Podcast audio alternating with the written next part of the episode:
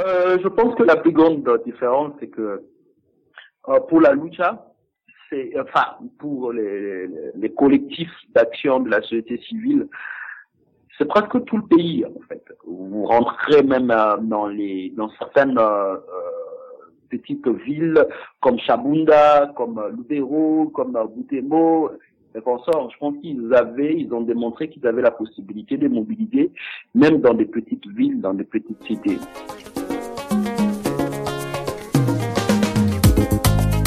Bonjour et bienvenue sur le podcast du groupe d'études sur le Congo. Nous sommes un centre de recherche indépendant basé à l'Université de New York et chaque semaine, euh, je me donne le prétexte de parler avec des analystes, des experts sur la République démocratique du Congo, sur les dynamiques de conflit, mais aussi sur le processus politique, électoral, enfin sur toute l'actualité congolaise. Cette semaine, on sera avec Patient Ligodi, le fondateur d'actualité.cd, un site d'information de l'actualité congolaise. On va parler sur le processus électoral, on va parler sur les dernières manifestations à Kinshasa et sur l'avenir de ce pays troublé. Merci. Bonjour, euh, Patient. Ah, bonjour, Jason. Euh, patient euh, Ligodi, euh, merci pour nous avoir rejoints encore une fois pour notre podcast du groupe d'études sur le Congo. Euh, nous avons eu deux semaines très mouvementées en RDC avec les manifestations du 31 juillet de la Lucha, la ville morte du 8 août organisée par les forces de l'opposition et finalement aussi des attaques ou les, au moins les présumées attaques du Bundu dia Congo sur plusieurs axes de Kinshasa. On va parler de tout cela avec toi pour décrypter euh, ce qui se passe euh, en particulier, en généralité aussi. Mais avant d'arriver à, à, cela, je voulais d'abord féliciter à toi-même la rédaction d'actualité.cd parce que vous venez de fêter votre premier anniversaire d'existence. Donc, comment ça se passe actuellement chez vous, patient?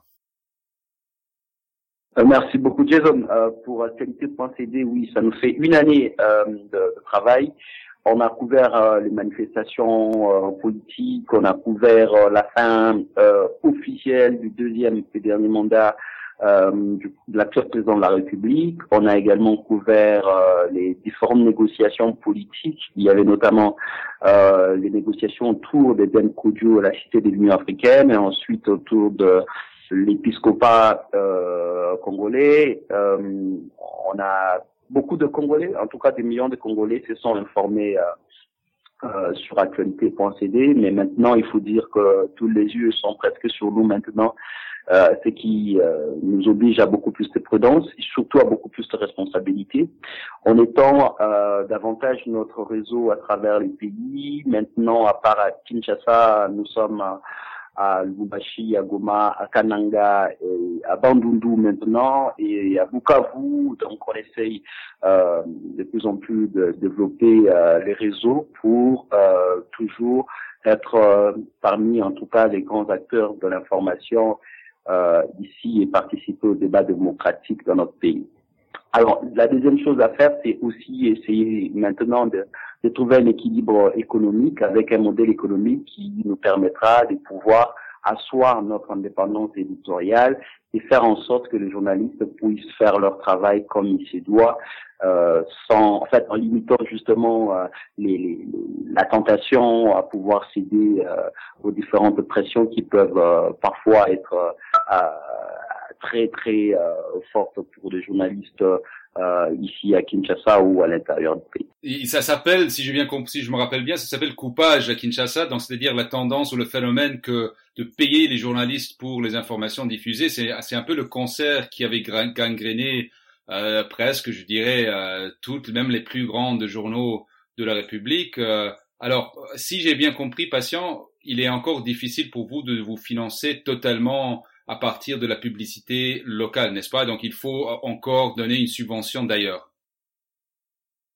C'est très difficile parce que euh, actuellement pour l'actualité en fait, nous sommes peut-être euh, parmi les précurseurs euh, de la presse en ligne en RDC.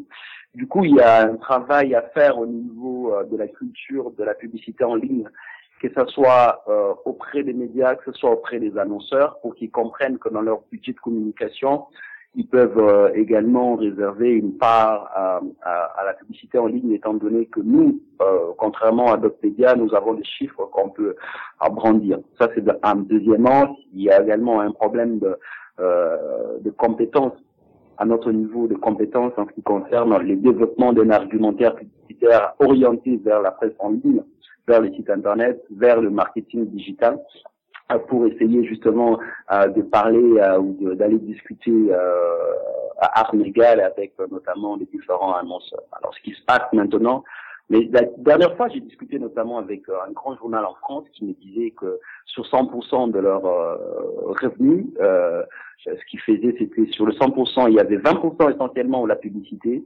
40% euh, qui venaient des philanthropes et 40% qui allaient vers, euh, qui venaient des événements qu'ils organisaient. Alors, on essaye ici aussi euh, petit à petit de développer ces mêmes modèles. Ça n'a pas encore marché. Là, on a lancé le News Forum qui est en fait un événement autour de l'actualité où on invite des gens. On va essayer d'intéresser également les sponsors pour qu'ils participent à, à, ces, à cet événement, à ces événements pour essayer de diversifier euh, les sources de revenus. Mais là, il faut l'avouer, euh, la plus grande partie euh, de, de, de, fonds qui financent le travail journalistique, ça vient encore de, de fonds privés. Et, et, parlant des autres difficultés que vous avez, on va parler aujourd'hui par exemple des manifestations à Kinshasa ailleurs dans la République. Il y a des centaines des manifestants qui avaient été arrêtés, au moins une centaine euh, toi, tu, tu, viens de parler du côté économique, mais aussi un, un côté, un grand défi sécuritaire, j'imagine, si tu veux couvrir d'une façon neutre l'actualité congolaise. Nous sommes dans une période euh, très, très tumultueuse. Euh, comment euh, est-ce que la liberté de presse existe encore euh, en RDC Comment vous vous battez de jour à jour pour couvrir l'actualité? Ah, on va dire que les défis sécuritaires pour les journalistes, c'est un défi non pas seulement pour les médias d'information en ligne, c'est un défi pour tout le pays. À Kinshasa, ça marche encore un peu, contrairement à l'intérieur du pays, où les journalistes sont malheureusement soumis aux humeurs de certains sous-officiers ou cadres de l'Agence nationale de renseignement c'est très difficile. On va notamment parler de ces cas qui est arrivé euh, le 31 juillet à Kinshasa lors de la couverture de l'événement organisé par euh, les mouvements citoyens qui, avec d'autres organisations. Euh, il y a eu notamment deux de nos journalistes qui ont été euh, interpellés euh, pendant une demi-heure, nous l'intervention de, du numéro 1 de la police à Kinshasa. Ça, ça allait peut-être prendre beaucoup plus de temps. Euh, on leur a clairement reproché de couvrir euh, les, les, événements ou les manifestations de, euh, de mouvements citoyens en leur demandant de ne plus couvrir, en, en, disant très clairement pourquoi ils couvrent. Alors, ce qui veut dire qu'ils sont en lien avec ces mouvements citoyens. Donc, c'est toujours ces, ces, ces, ces rapports assez difficiles avec les, les différents euh, les différents services de sécurité. Mais de plus en plus, ils trouvent que nous sommes euh, aussi euh, une source, voilà, un canal par lequel ils peuvent faire passer leur message. Et de temps en temps, ils nous invitent quand la police a des choses à, à montrer. ils nous envoient aussi l'invitation au même titre qu'ils envoient, par exemple à la télévision nationale, et on va couvrir. Mais c'est encore plus difficile pour ceux qui sont à l'intérieur du pays parce que là, euh, toujours dans le cadre de mouvements, euh, manifestations de mouvements citoyens, vous avez suivi, euh, notamment à Bukavu, il y avait des journalistes qui ont été interpellés, euh, agressés verbalement, même physiquement, leur matériel récupéré et les contenus de leur enregistreur effacés. Et ça, c'est vraiment une situation à déplorer. Si on doit ajouter à cela qui vient de se passer, euh, euh, ce qui s'était passé la semaine dernière, c'est-à-dire les restrictions d'accès aux réseaux sociaux, euh, c'est encore pénible. Voilà, on a des restrictions aux, aux, réseaux sociaux annoncées par le gouvernement. Aussi, maintenant, apparemment, l'interdiction, pas l'interdiction, mais la nécessité pour les journalistes étrangers, avant d'aller en province, d'obtenir une autorisation spéciale du ministère des Informations, si j'ai bien compris. Donc, si, si, on est journaliste de RFI ou BBC, euh, et on veut descendre dans la province, même si tu as l'accréditation pour Kinshasa, il va te falloir une autre accréditation pour aller à l'intérieur, si j'ai bien compris.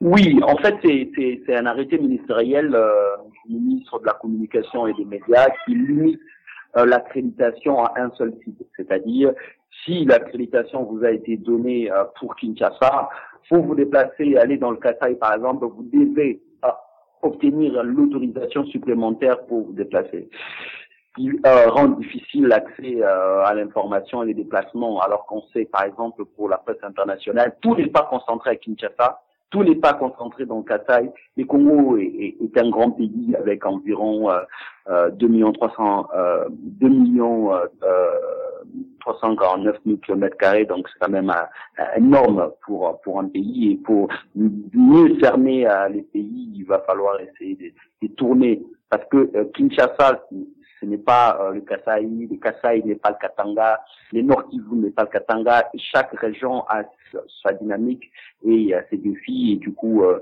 la presse internationale est bien obligée de bouger. Ah, ok, merci. Parlons maintenant de, de des manifs, euh, des villes mortes. Commençons peut-être avec les les manifestations du 31 juillet. C'était des manifestations principalement appelées par la Lucha, une organisation citoyenne de jeunesse, euh, dans une, un, un, nouveau collectif qui s'appelle Casque, euh, euh, qui vient d'être euh, lancé par euh, la Lucha et les autres associations. Donc c'est le collectif d'action de la société civile. Comment tu as vécu cette journée à Kinshasa? Pour toi, c'était une réussite pour eux? Oh Oui, c'est une réussite puisqu'ils avaient appelé à, on va dire, à manifester dans tous les grands, dans toutes les grandes villes. Euh, dans certaines villes, oui, ça a marché. Euh, il y avait des manifestations. Il y a dans d'autres villes, non. Mais je pense que euh, le plus important pour eux, ce n'était pas forcément de réussir partout. Mais le plus important pour eux, c'était de dire que le mouvement citoyen constitue aujourd'hui une force, une alternative à, à, la, on va dire, à, au mouvement ou à, la pression qu'on doit ou on peut mettre au, au, au pouvoir en place pour avoir notamment euh, les élections avant la fin de cette année. On va dire les collectifs d'action de la société civile de la RDC, c'est comme ça qu'ils sont appelés, euh, remplace, il y a, euh, va faire presque le même, euh, jouer le, presque, presque, le même rôle que le Front citoyen 2016. C'est-à-dire, euh, les Front citoyen 2016, c'était euh, une, une structure qui a été mise en place par des organisations de la société civile pour essayer de faire en sorte que les élections puissent avoir lieu les 19, plus tard, 19 décembre 2016. Malheureusement, ils n'ont pas réussi et quand je parle à, certains membres, notamment de la Lucha et d'autres euh, organisations de la société civile, ils disent avoir euh, compris ou bien avoir euh, eu des leçons par rapport à ce qui s'est passé l'année dernière. Ils veulent justement changer et améliorer leur action comme ça qu'ils ont mis en place ces collectifs d'action de la société civile, la RDC, qui regroupe des ONG, des associations sans but lucratif, des mouvements citoyens et cette fois-ci même des personnalités euh, pour ce qu'ils appellent les retours à l'ordre constitutionnel. On va dire qu'aujourd'hui, les mouvements citoyens euh, ont une place dans l'expression de la démocratie en RDC. Vous vous, vous souviendrez que euh, récemment, il y a euh, notamment au syndicat de Colo, euh, cet homme d'affaires congolais qui est basé en Angola, qui a aussi lancé son mouvement citoyen et qui appelle justement à résister euh, jusqu'à obtenir l'alternance avant la fin de cette année. Oui, euh, donc une place, oui, mais est-ce qu'ils arrivent à fournir une pression? Si j'ai bien suivi, par exemple, le 31 juillet, c'était une réussite dans le sens qu'ils ont réussi à mener des manifestations dans au moins neuf villes de la République, je pense. Euh, mais euh, c'était quelques centaines, je pense. Je ne pense pas que ce soit. donc, est-ce que à travers ce genre d'action, le gouvernement se sent assez menacé pour céder à la pression? Oui, je pense que euh, il n'y a pas qu'une seule action qui peut faire céder les mouvements, euh, enfin les pouvoirs en place. Et les membres de la société civile ainsi que des mouvements citoyens semble avoir compris. Parce que quand tu regardes comment ils se présentent, ils se présentent pas simplement comme mouvement citoyen, ils se présentent comme un collectif avec des ONG, euh, avec notamment euh, certaines autres organisations, même euh, syndicales. Quand on sait qu'aujourd'hui la RDC est en train de, de, vibrer également au rythme des revendications sociales, des grèves qui sont annoncées par-ci par-là, que ce soit les enseignants, que ce soit les médecins, les professeurs, les agents de douane et consorts, si tu prends euh, toutes ces, ces, toute cette grogne euh, sociale, tu ajoutes à la pression organisée par les mouvements citoyens, en plus euh, euh, de l'inflation qui euh, aujourd'hui semble être maîtrisée, mais on se pose la question pour combien de temps. Euh, mais les prix continuent à grimper. C'est en fait l'ensemble de tout ça et on voit également le travail qui est fait par notamment l'ONU en ce qui concerne les révélations sur ce qui se passe euh, dans le Kassai, les, les fausses communes et, et consorts. En plus de ça, les travaux de la presse internationale sur les révélations notamment euh, de la richesse euh, du chef de l'État et des membres de sa famille. Tout ça, je pense que c'est ce qui constitue un tout et le mouvement citoyen pour avoir une force justement, euh, compte sur euh, la grogne sociale, sur toutes ces révélations, euh, sur euh, la tension sociale aujourd'hui pour essayer d'amener le maximum de personnes dans la rue pour faire pression, sachant que du côté de la politique, il n'y a pas vraiment de répondant. Moïse Katumbi étant toujours à, en exil, le rassemblement semble être divisé et il n'y a pas vraiment d'alternative politique possible actuellement et je pense qu'ils ont leur carte à jouer. Parlons justement un peu du rassemblement. Eux aussi, ils ont mené une opération. C'était pas une manifestation comme le casque. C'était plutôt des, villes mortes à travers la République. C'était le 8 août. Comment tu as évalué euh, cela et, et, quelle pour toi a été la différence de ce genre de pression avec ce que la lucha a fait? Euh, Je pense que la plus grande différence, c'est que euh, pour la lucha, c'est enfin pour les, les collectifs d'action de la société civile, c'est presque tout le pays en fait. Vous rentrez même euh, dans les dans certaines euh, petites villes comme Chabunda, comme Lubero, comme Butembo, et consorts. Je pense qu'ils avaient, ils ont démontré qu'ils avaient la possibilité de mobiliser, même dans des petites villes, dans des petites cités. Euh, alors que pour les rassemblements, on connaît plus ou moins euh, euh, comment ils fonctionnent et euh, vers où les, les actions sont beaucoup plus euh, visibles. pour le rassemblement, vous avez Kinshasa, vous avez Lubumbashi, un peu Goma, Bukavu, et de plus en plus maintenant les, la province du Congo central à, à, à l'ouest. Et c'est là où on peut voir que ça a marché ou ça n'a pas marché. Mm. Alors que pour les mouvements citoyens, on sent qu'ils ont, ils peuvent faire bouger presque euh, les euh, tout le pays. Hormis euh, certaines provinces qui ne sont quasiment pas très visibles en ce qui concerne les actions de l'opposition. Je parle notamment des provinces du nord du pays, les ex-provinces qui constituaient l'Équateur, mais aussi les ex-provinces euh, du sud qui constituait euh, l'ancienne province de Bandundu où il n'y a pas beaucoup de manifestations euh, visibles qui soient organisées par l'opposition. Donc ça c'est la plus grande différence. Mais l'autre différence aussi c'est que les rassemblements on connaît plus ou moins ce mode opératoire, comment est-ce qu'il fonctionne.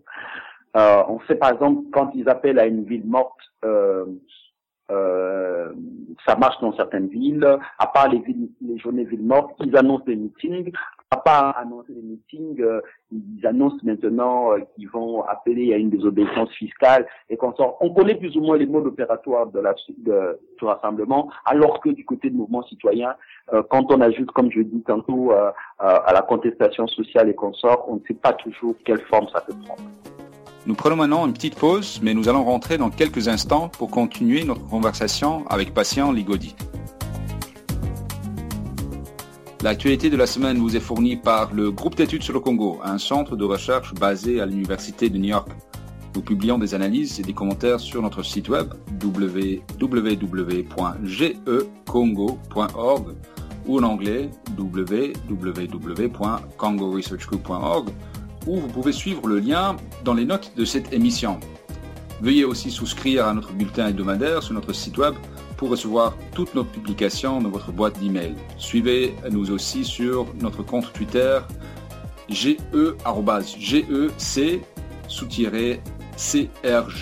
Merci. Parlons maintenant de, la stratégie, parce que dans tout cela, même s'ils ont quelques réussites à gauche à droite, euh, au fin de compte, euh, il y a pour moi au moins une grande question à se poser. Quel est le but final de tout cela? Et on voit là euh, un petit changement par rapport au discours. Peut-être c'est pas c'est un grand changement en fait. Le discours au moins des mouvements citoyens, mais aussi du rassemblement. Le mouvement citoyen euh, leur action, c'était euh, de mobiliser. Euh, donc le slogan, c'est Kabila avec ou sans élection décembre 2017, c'est la fin.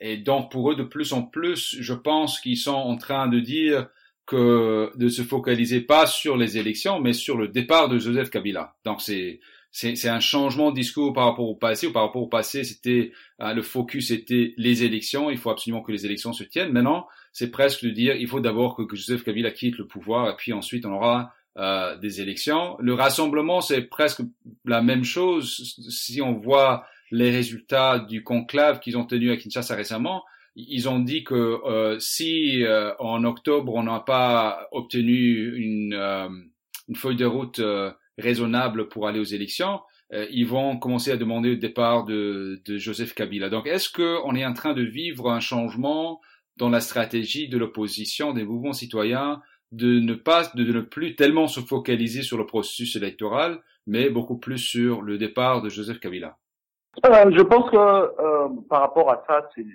les mouvements citoyens étaient beaucoup plus prévisibles que les, opérateurs politiques. On se souvient que euh, la lutte a plusieurs fois a boycotté même euh, la participation aux, discussions, euh, que ce soit au niveau euh, de la Cité de l'Union africaine, que ce soit au niveau de la, la conférence épiscopale nationale du Congo, la, la, la, la CENCO, puisqu'ils savaient, ils comprenaient plus ou moins. Je pense c'est c'est quand même bizarre. C'est là où je pense que la communauté internationale euh, aussi a failli, c'est que tout le monde savait que euh, les négociations autour de la SANCO, euh, c'était des négociations des trop et que le pouvoir en place euh, utilisait la SANCO comme airbag pour notamment passer la, les 19 décembre et qu'il n'y avait pas forcément une volonté d'organiser les élections avant 2000, avant la fin de l'année 2016.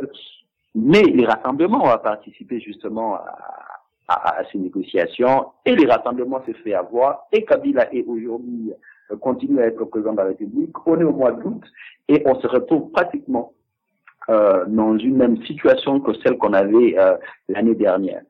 Et je pense que euh, en soi, l'accord du 31 décembre qui veut que les élections soient organisées en 2017, cet accord-là a été violé plusieurs fois.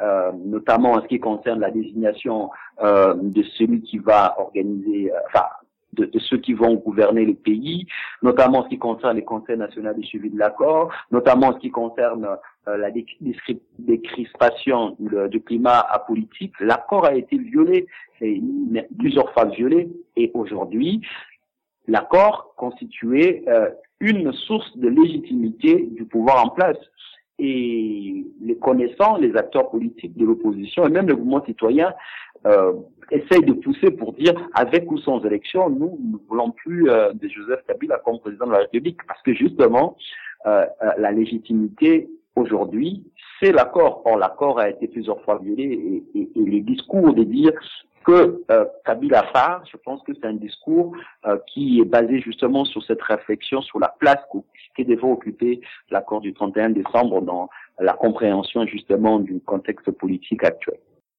Alors pour moi, il se pose une question si c'est si c'est faisable. Alors si si tu passes du processus politique, donc du de, la tenue des négociations euh, à un processus consensuel entre l'opposition et le gouvernement pour aller aux élections, à euh, à un rapport de force, à, à l'obligation de mettre Kabila devant ses obligations par force de quitter le pouvoir. Ça, c'est si tout d'abord il y a la question qui se pose est-ce qu'ils ont la force de le faire? Parce qu'ils doivent l'obliger soit à travers la rue euh, ou j'espère pas que ce soit le cas mais euh, à travers la force militaire euh, de quitter le pouvoir. Et euh, et de deux est-ce que cela ne pourrait pas aussi aider les faucons autour de Kabila de justifier une répression beaucoup plus sérieuse?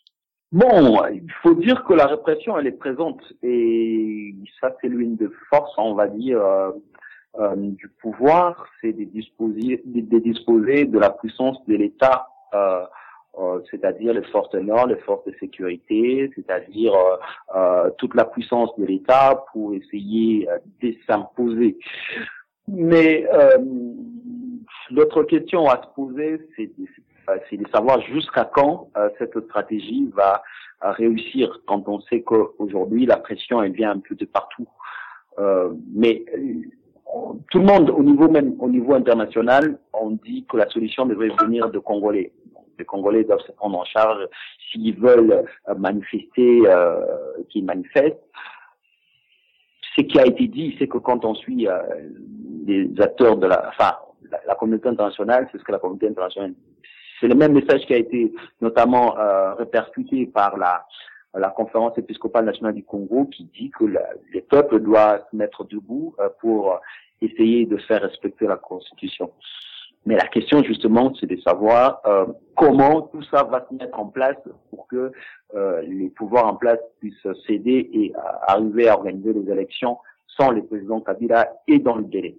Ça, c'est la question du comment. Comment est-ce qu'ils vont faire? Quand on voit par exemple le travail qui est fait au niveau euh, du processus électoral, c'est assez compliqué à, à pouvoir définir. On voit par exemple que la CENI, la Commission électorale nationale indépendante, essaie d'avancer. Ils disent avoir totalisé environ 80%, enfin 90% euh, de, du travail en lien avec euh, l'enrôlement des électeurs pour les prochaines élections. En même temps, ils disent qu'environ 10 millions de personnes euh, ne sont pas encore couvertes, c'est-à-dire tout l'espace Kassai euh, n'a pas encore été euh, enrôlé. Et donc, du coup, on voit que d'un côté, il y a, il y a quand même un travail qui est fait au niveau de la commission électorale, bien que pas parfait, mais il y a un travail qui est fait. Mais il y a d'autres leviers qui ne permettent pas d'avancer, notamment la loi électorale qui doit être révisée, mais au niveau du Parlement, on semble pas être pressé. Il y a pas mal d'autres choses qui sont qui ne sont pas faites pour justement qu'on puisse avoir des élections.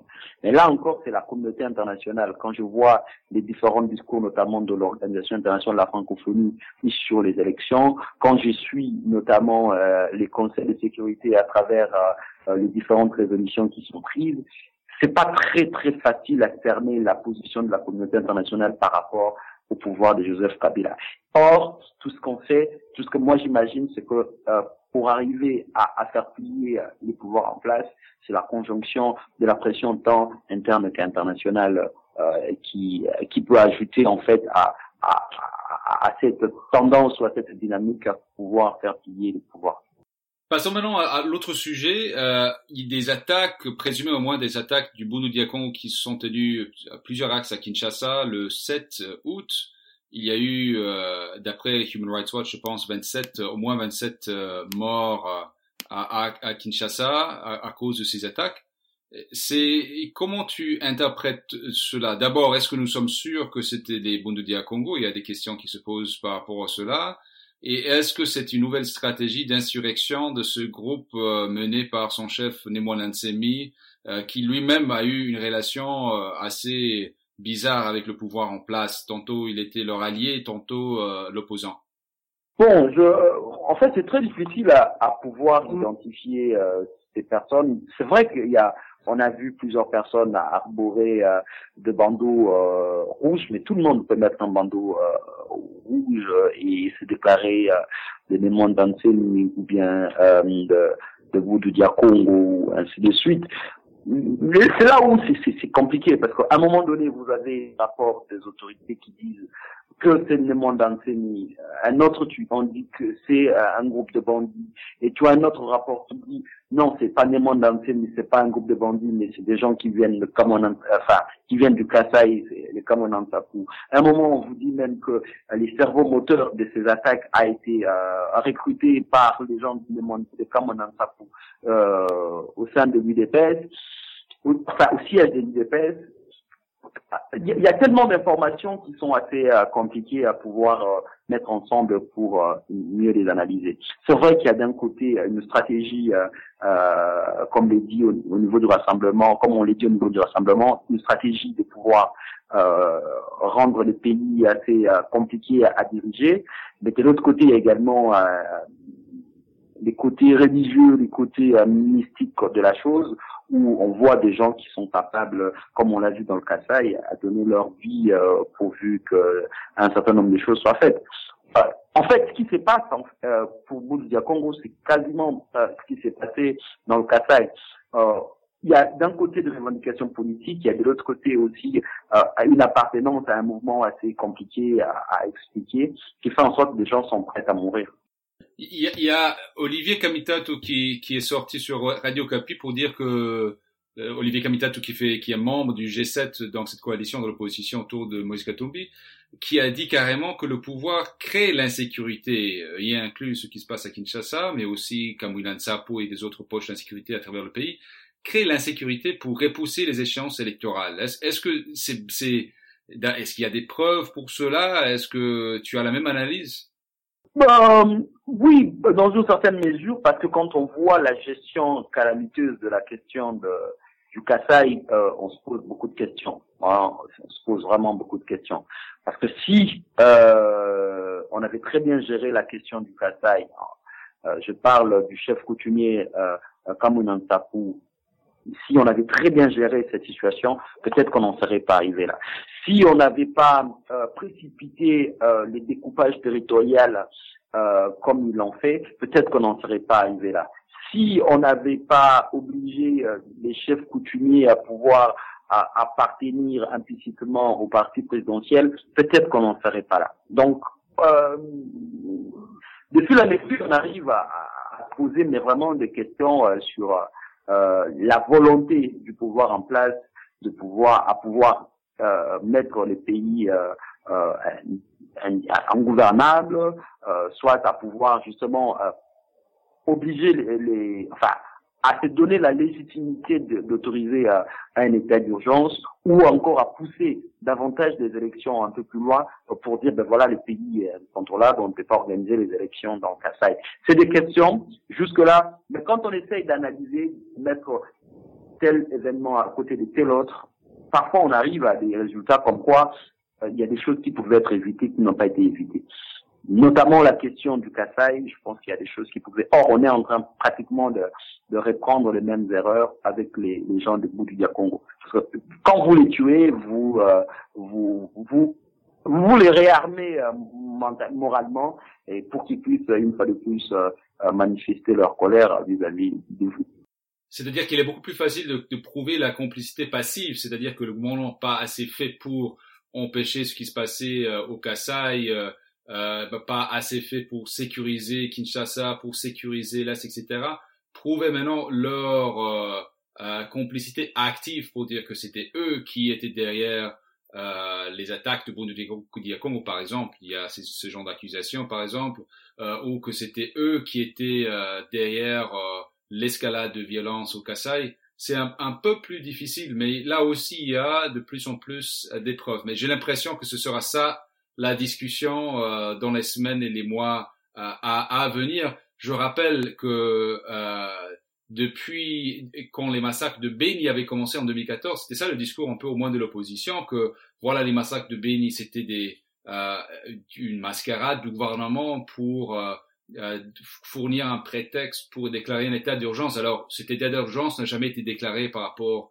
à, à Beni, mais c'est pour dire que ce genre de discours, ce genre d'accusation existe depuis un certain temps. Oui, les, accusations existent, mais, mais qu'est-ce qui nourrit en fait ces accusations euh, C'est la capacité du pouvoir en place à gérer les problèmes, à anticiper les solutions. voilà. On, regardez ce qui se passe notamment dans, dans le Tanganyika. Euh, le Tanganyika, c'est l'une des provinces euh, de, de l'ex-Katanga aujourd'hui. Il y a plus de 300 000 personnes qui, qui sont déplacées. Euh, pour euh, parce qu'il y a un, conflit entre les pygmées et les pantous, les, les toits et, et les loubas. Mais c'est un conflit qui pouvait être géré. Ça fait plus de 18 mois que les conflits existent, les conflits qui n'est plus latent puisque le conflit, le est très visible. Il y a deux semaines, plus de 50 personnes ont été tuées et les gouverneurs de la province disent très clairement que les pygmées, euh, qui sont les peuples autochtones, entre guillemets, euh, sont des, ils se considèrent comme des rebelles et donc ils vont être traités comme des rebelles. Et ça, on est en train de le vivre maintenant. Et les conflits continuent à être, euh, euh, pas, on va dire pas entretenus, mais les, conflits est là. Et les conflits aujourd'hui euh, touchent cinq des six territoires de cette province. Et après demain, il y a des gens qui sont morts, il y a des gens qui continuent à mourir et après demain, on va se retrouver dans une situation où il y a une communauté qui va se sentir lésée et qui va s'attaquer à une autre euh, communauté, qui va au-delà de s'attaquer à l'autre communauté, va s'attaquer au, au, symbole de l'État et l'État va réagir et on va se retrouver dans la situation de Kamenanta. Bon, peut-être pour pour euh, pour bah, parce qu'il faut qu'on on, on, fasse la, on arrive à la fin de notre podcast, mais j'ai l'impression que ce qu'on est en train de dire ici, c'est que pour l'opposition, la question est de se poser est-ce qu'ils ont la force d'obliger le gouvernement de aller aux élections ou carrément de démissionner. Et pour le gouvernement, la question se pose est-ce qu'ils pourront trouver un prétexte pour prolonger leur mandat, soit par l'insécurité ou bien par un changement de la constitution, etc. Des deux côtés, je pense, euh, on n'a pas, on a beaucoup de questions, mais on n'a pas assez de réponses. Il me reste seulement à te remercier, patient. J'espère qu'on se retrouvera bientôt ensemble. Bonne chance bon courage à toi et à toute ton équipe. Merci beaucoup, Jason, et bonne euh, fin de soirée.